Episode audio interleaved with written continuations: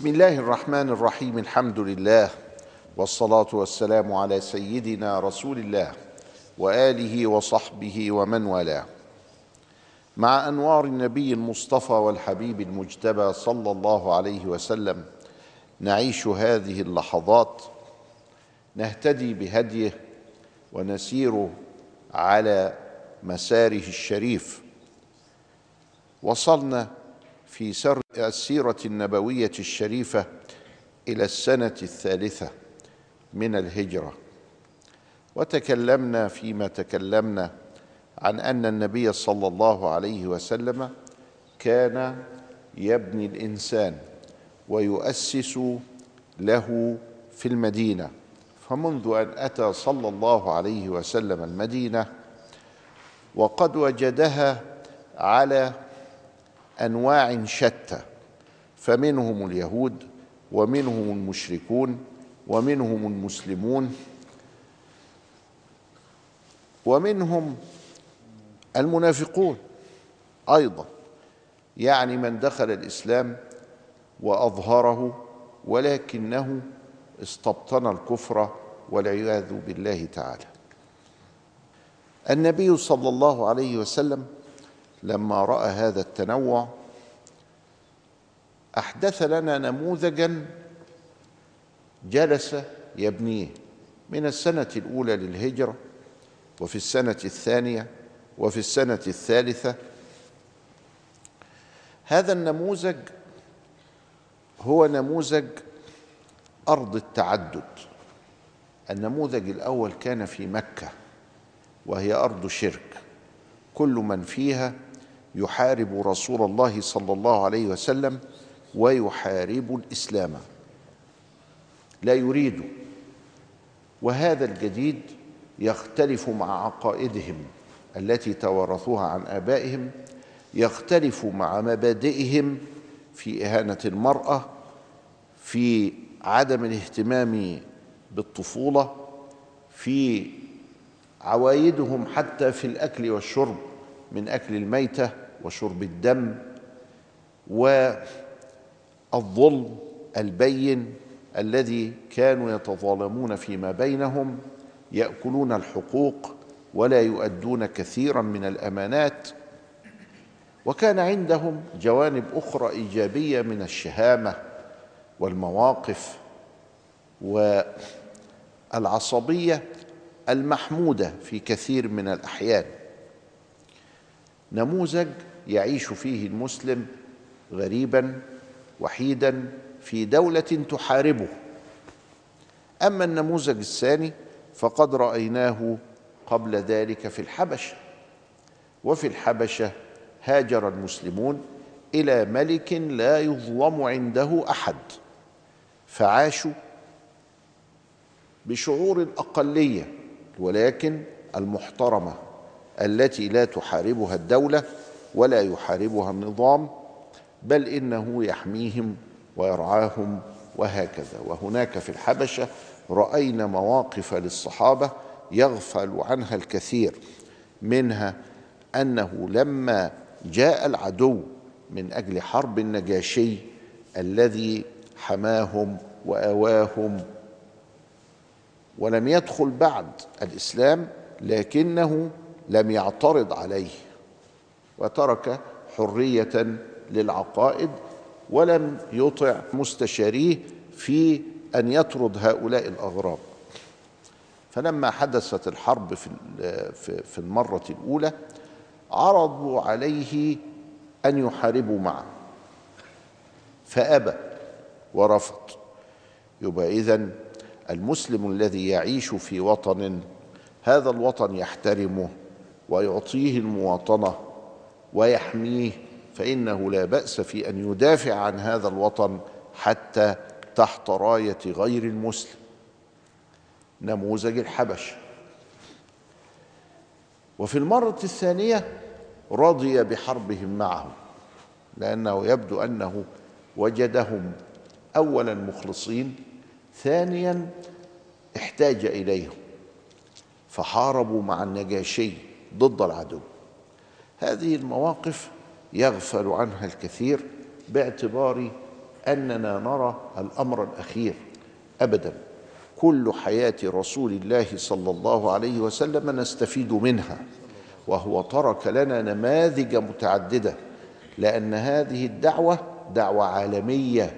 سنرى المسلم الذي يعيش في بلاد تحترم الإسلام ولا تحاربه وسنرى المسلم الذي يعيش في بلاد تحارب الإسلام وتعاديه بل وتفرض عليه عدم إظهار عقائده ولا شعائره. وسنرى المسلم في وطن تتعدد فيه الأديان والمذاهب والفرق.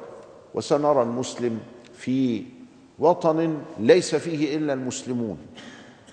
هذه النماذج الأربعة هي التي تركها لنا رسول الله صلى الله عليه وسلم. فلما وصل المدينة وجدها على حالة التعدد وهو النموذج الثالث.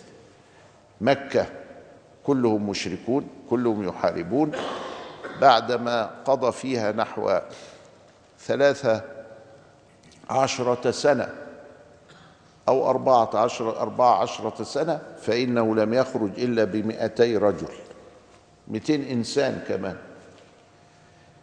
لكنه في المدينة وبعد عشر سنين أو تسع أصبح في حجة الوداع من رآه مؤمنا به يحج معه 114 ألف واحد. لماذا؟ جاءت الأموال. فالمال عصب الحياة. مش كل حاجة في الحياة لكن لا لا ده مهم. المال ده مهم. يعني لا نحتقره ولا نقول لا توكل على الله ما فيش مال لا في مال المال مهم لكنه ليس كل شيء ليس هو كل شيء في الحياة لكنه مهم. وجاءت الدولة واستقرت فلم يعد هناك عوائق للإيمان ولا صد مقصود عن سبيل الله. ذهب إلى المدينة وفي هذه السنوات الثلاث وجد التعدد. فجلس أكثر من ثمان شهور يتصل بكل الطوائف باليهود ويجلس معهم بالمشركين بالمحيطين بالمدينة من الأعراب والقبائل ويتفاهم معهم ويتفاوض بحثا عن المشترك. فين المشترك اللي بيننا؟ حتى كتب صحيفة المدينة. لم يكتبها فجأة وإنما كتبها لأقوام متعددين. راعى فيها ما نسميه بلغة العصر المواطنة الحقوق والواجبات. فمن الحقوق الدفاع عن هذا المكان لأن الدولة لا تقوم إلا بمكان. ومن الحقوق المشاركة في البنيان ولذلك فرض عليهم أن يمدوه بالمال إذا ما حدث خلل في الاجتماع البشري في هذا المكان.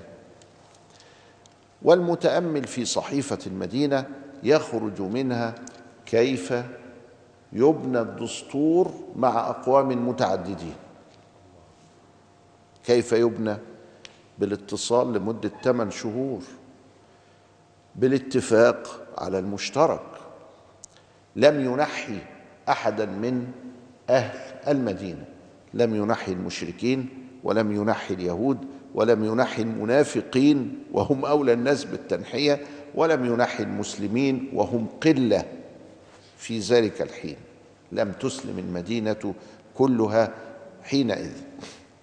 بل إنه بحث معهم وكل على انفراد ثم بعد ذلك أنشأ هذه الصحيفة التي هي محل اتفاق وإجماع بين الكافه هذه هي الطريقة الصحيحة لبناء الدستور. لبناء صحيفة المدينة أن يوافق عليها الفرقاء.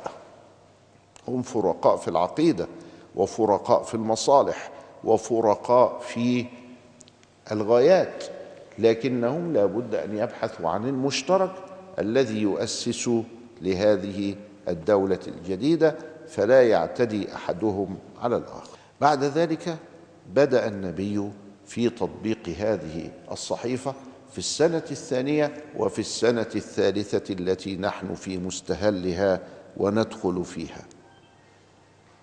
بعد الفاصل نتكلم في استمرار كيفية بنائه للإنسان عليه الصلاة والسلام.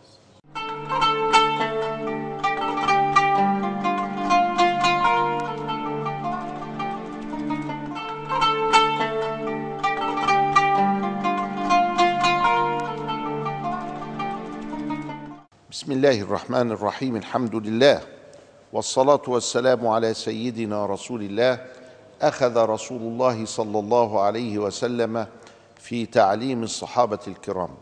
وذكرنا في حلقة سابقة أنه قال لهم صلوا كما رأيتموني أصلي وذكرنا حينئذ أنه علمهم دقائق الصلاة وأن الصلاة هي خير موضوع. والنبي صلى الله عليه وسلم ربط الصحابة بالمسجد وجعل الجماعة سنة آكدة في أقل ما يمكن أن نفهمه من النصوص التي تركها لنا صلى الله عليه وآله وسلم. والجماعة قيل إنها فرض عين وقيل إنها فرض كفاية وقيل إنها سنة آكدة عند الفقهاء. وذهب بعض العلماء وإن كانوا قلة منهم الشيخ ابن تيمية إلى أنها شرط في الصلاة يعني الجماعة مثل بالضبط الوضوء وستر العورة يعني لا بد منها جدا. والجماعة ربطت المسلمين بالمسجد وربطت المسلمين بعضهم مع بعض لأنهم تعودوا أن يلتقوا بإخوانهم. وفي هذا التعود نيات كثيرة ذكرها ابن الحاج في كتابه المدخل فزادت على خمسين خمسين فائدة للجماعة.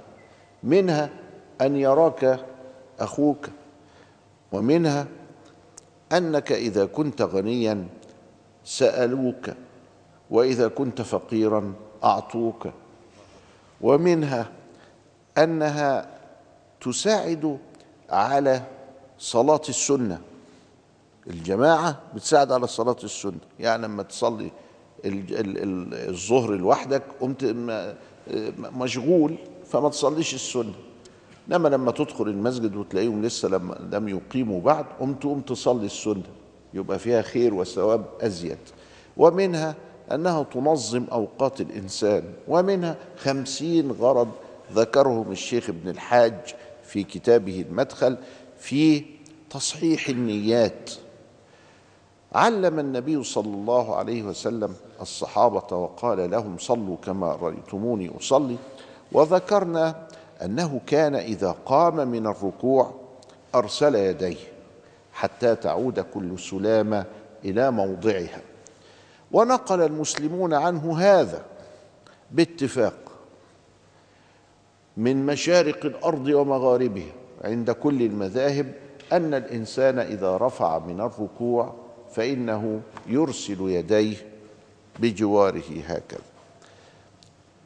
قبل الركوع فيها خلاف فالجمهور على القبض والمالكية بعضهم ذهب إلى الإرسال. ده قبل الركوع قبل الركوع. نقبض ولا نرسل؟ طب يعني دي مهمة؟ إيه يعني ما نقبض ولا نرسل ولا كذا قال لا.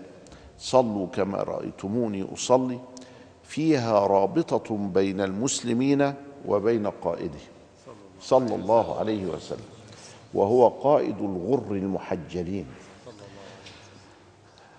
إنما لم يقل أحد إن الإنسان يحط إيده على إيده بعد الركوع ده ما شفناهاش. لكن شفناها في العصر الحديث.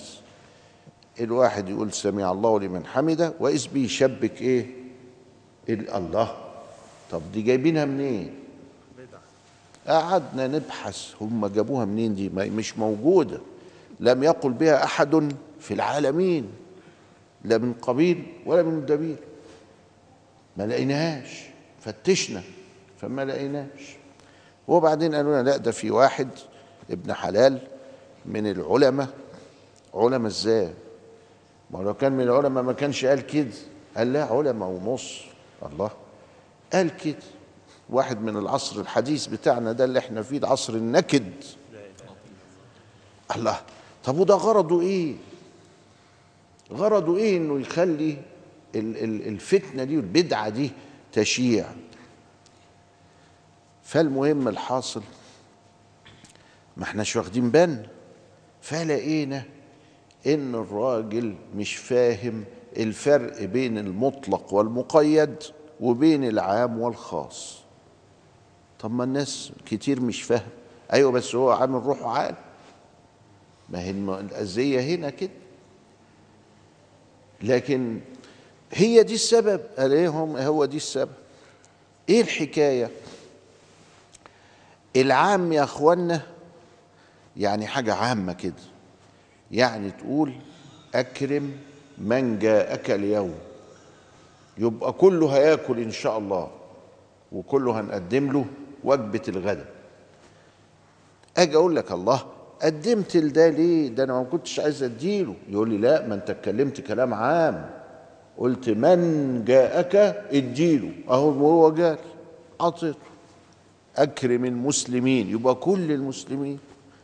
أكرم طلاب جامعة القاهرة. يبقى كل الطلاب اللي في جامعة القاهرة. يطلعوا لهم 250 ألف بتاع 300 ألف ما ليكن. كله لازم ياخد من الإيه؟ الإكرامية دي. يبقى إذا طلاب الجامعة من المسلمون ده بنسميه إيه؟ عام. يعني إيه عام؟ يعني لازم كل واحد كل واحد كل واحد فيهم ياخد. ده العام. المطلق بقى. بقول لك ناديلي راجل علشان يشيل معايا الكرسي ده. ناديلي إيه؟ راجل. قوم تطلع وتشوف أي راجل تناديه. لو جبت لي مصري ينفع سوداني ينفع من القاهرة ينفع من اللي مش قاهرة ينفع. ما هو راجل. يبقى هنا ده مطلق. المطلق عمومه بدلي. خلاص راجل جه. الراجل جه لما شاف الكرسي قال لي لا أنا مش هقدر أشيله ده أنا عندي ديسك. قلنا له طيب هات راجل تاني. فجه الراجل التاني عشان يشيل مطلق يتحقق بنفر واحد بس. يبقى الفرق بين العام والمطلق إيه؟ إن المطلق يتحقق بأي واحد. والعام لازم يعم عام بقى لازم يعم الجميع. كان النبي يضع يده اليمنى على اليسرى في الصلاة. ده من قبيل العام وهو قائم في الصلاة. من قبيل العام ولا من قبيل المطلق؟ فهو يا عيني فهم خطأ إنه من قبيل العام. فلازم يبقى يحط كده قبل الركوع ويحط كده بعد الركوع. واخد بالك؟ قلنا له لا مش واخد بالك انت انت مش فاهم حاجة. ده دي من إيه؟ من قبيل المطلق. ولذلك الأولانية خلاص وكفت. الحمد لله. ما هياش من قبيل العام ولا حاجة. ده من قبيل المطلق. ما انتش واخد لي بالك؟ طب لما هي من قبيل المطلق يبقى بعد الصلاة بعد الركوع بعد الركوع يبقى تحط ايديك جنبك ليه؟ لأنه هو عمل كده إزاي؟ لأنه قال حتى تعود كل سلامة إلى موضعها يبقى إحنا نفذنا السنة الأولانية اللي هي إن أنا أحط إيدي اليمين على الشمال قبل الركوع ونفذنا التانية اللي هي إنه نحط إيدينا جنبينا بعد الركوع طيب يعني لما يحط الواحد ايده يعني مثلا آه، طنش كده. ما في عندناش حاجة اسمها طنش. ليه؟ لأنه شوف الفرق. السادة المالكيه لما قالوا حط إيديكم قبل الركوع جنبيكم ولا كده ورد ده ورد ده ده ورد وده ورد لكن دي لم ترد. ده فهم جديد ناتج عن خطأ. وعدم تفريق بين العام والمطلق. طب وده هيؤدي بينا إلى إيه؟ إلى إن أي واحد يقعد يفهم القرآن فهم جديد على مزاجه وهو مش عارف عام ومطلق يعني إيه فيطلع لنا بمصايب. أدي اللي إحنا بنحذر ونعملها قضية وزعلانين والناس بتقول الله ما أنتوا زعلانين من إيه؟ دي حاجة بسيطة. آه هي بسيطة في نفسها لكن مش بسيطة في منهجها. اوعى. دي بسيطة في نفسها خالص. واحد نسي وحط إيديه كده ما أجرش يعني ما تعملش كده تاني وخلاص. لكن المنهج اللي وراها اللي لم يفرق بين العام والخاص ولم يفرق ما بين الوارد وغير الوارد. وخالف جماهير جماهير جماهير المسلمين. هو ده الخطورة. هيحصل إيه يعني؟ هيحصل إن هيجي واحد يقول لي دي الخمرة حلال. هيحصل إنه هيجي لي واحد وهيقول لي ده أنت عارف الوضوء؟ ده بعد الصلاة مش قبل الصلاة. هيحصل مصايب. ونقعد نقاتل في بعض بقى ونكفر بعض. هو ده اللي إحنا عايزينه في النهاية؟ يبقى ده خطير يبقى ده غلط. يبقى الحكاية دي بدعة منكرة. ليه منكرة؟ ليه؟ لأن وراها منهج منكر. لأن وراها منهج يودي في داهية. ولذلك بنؤكد إنه صلوا كما رأيتموني أصلي. ياه الحكاية بسيطة قوي كده. واذ بها معقدة قوي كده. أيوه الحكاية هي كده. وسبب كثير من الهيصة اللي إحنا عايشين فيها هذا التفكير المنحرف بمنهج منحرف. إلى لقاء آخر. أستودعكم الله. والسلام عليكم ورحمة الله وبركاته.